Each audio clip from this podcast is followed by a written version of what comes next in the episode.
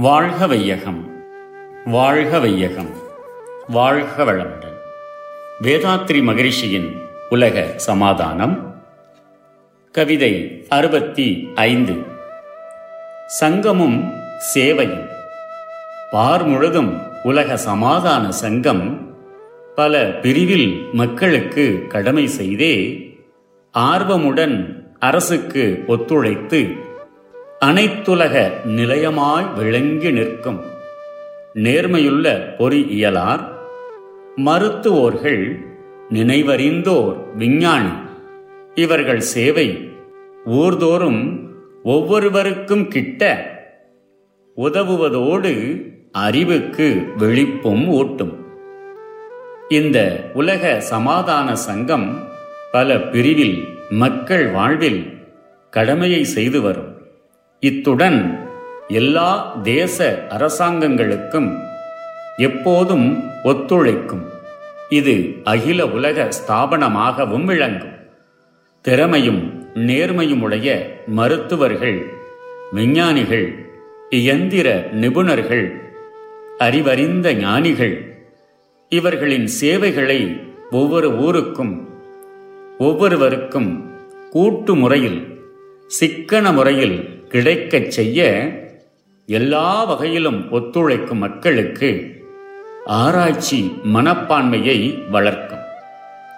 இந்த சங்கத்தில் சேருபவர்கள் முக்கியமாக கோபத்தை நிர்வகிக்க பழகிக் கொண்டவர்களாகவும் தன் ஓய்வு நேரத்தில் பெரும் பகுதியை சமூக சேவையில் செலவழிப்பவர்களாகவும் ஒழுக்க சீலர்களாகவும் தன்னை துன்புறுத்துபவர்களுக்கு கூட குழுமான வரையில் நன்மை செய்ய தகுந்த பொறுமையும் திறமையும் உடையவர்களாகவும் ஆன்மீக நாட்டம் என்னும் கருதவத்தை பயின்று வருபவர்களாகவும் இருக்க வேண்டும். எந்த காரணத்தாலும் எந்த சமயத்திலும் அரசாங்க சட்டதிட்டங்களை அலட்சியம் செய்யாதவர்களாகவும் தன் உடலை வருத்தி பிறர் உள்ளங்களை துன்பத்தில் ஆழ்த்தும் பலாத்கார இம்சை முறையான உண்ணாவிரதம் போன்ற செயல்களை மேற்கொள்ளாதவர்களாகவும் ஆராய்ச்சி அன்பு பணிவு துணிவு புலனடக்கம் கடமையுணர்வு உடையவர்களாகவும் இருக்க வேண்டும். எம் மதத்தினருடனும் அன்பாய் பழகுபவராயும் தனியாக ஒரு குறிப்பிட்ட மதத்தில் மட்டும் பற்று கொள்ளாதவராயும் ஆராய்ச்சியும் சீர்திருத்தமும் உள்ள முறையில் குடும்ப வாழ்க்கையை நடத்துபவராயும் இருக்க வேண்டும் வாழ்க வளமுடன் May the whole world be blessed by the divine. World Peace by Yogiraj Sri Vedatri Maharishi. Poem 65 Society of Service. The World Community Service Organization should establish branches in all countries. On one side, it should help the local government, and on the other side, it should serve the people. This organization will collect expertise in modern technology and teach the people to become efficient in production skills.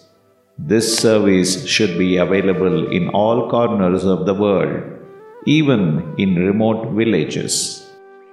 Both expansion of knowledge by spiritual practices for the common man, such as yoga of inner travel, and the increase of production by modern technology will change the attitude of man to feel rich and satisfied for himself and also to give his surplus materials and service to others.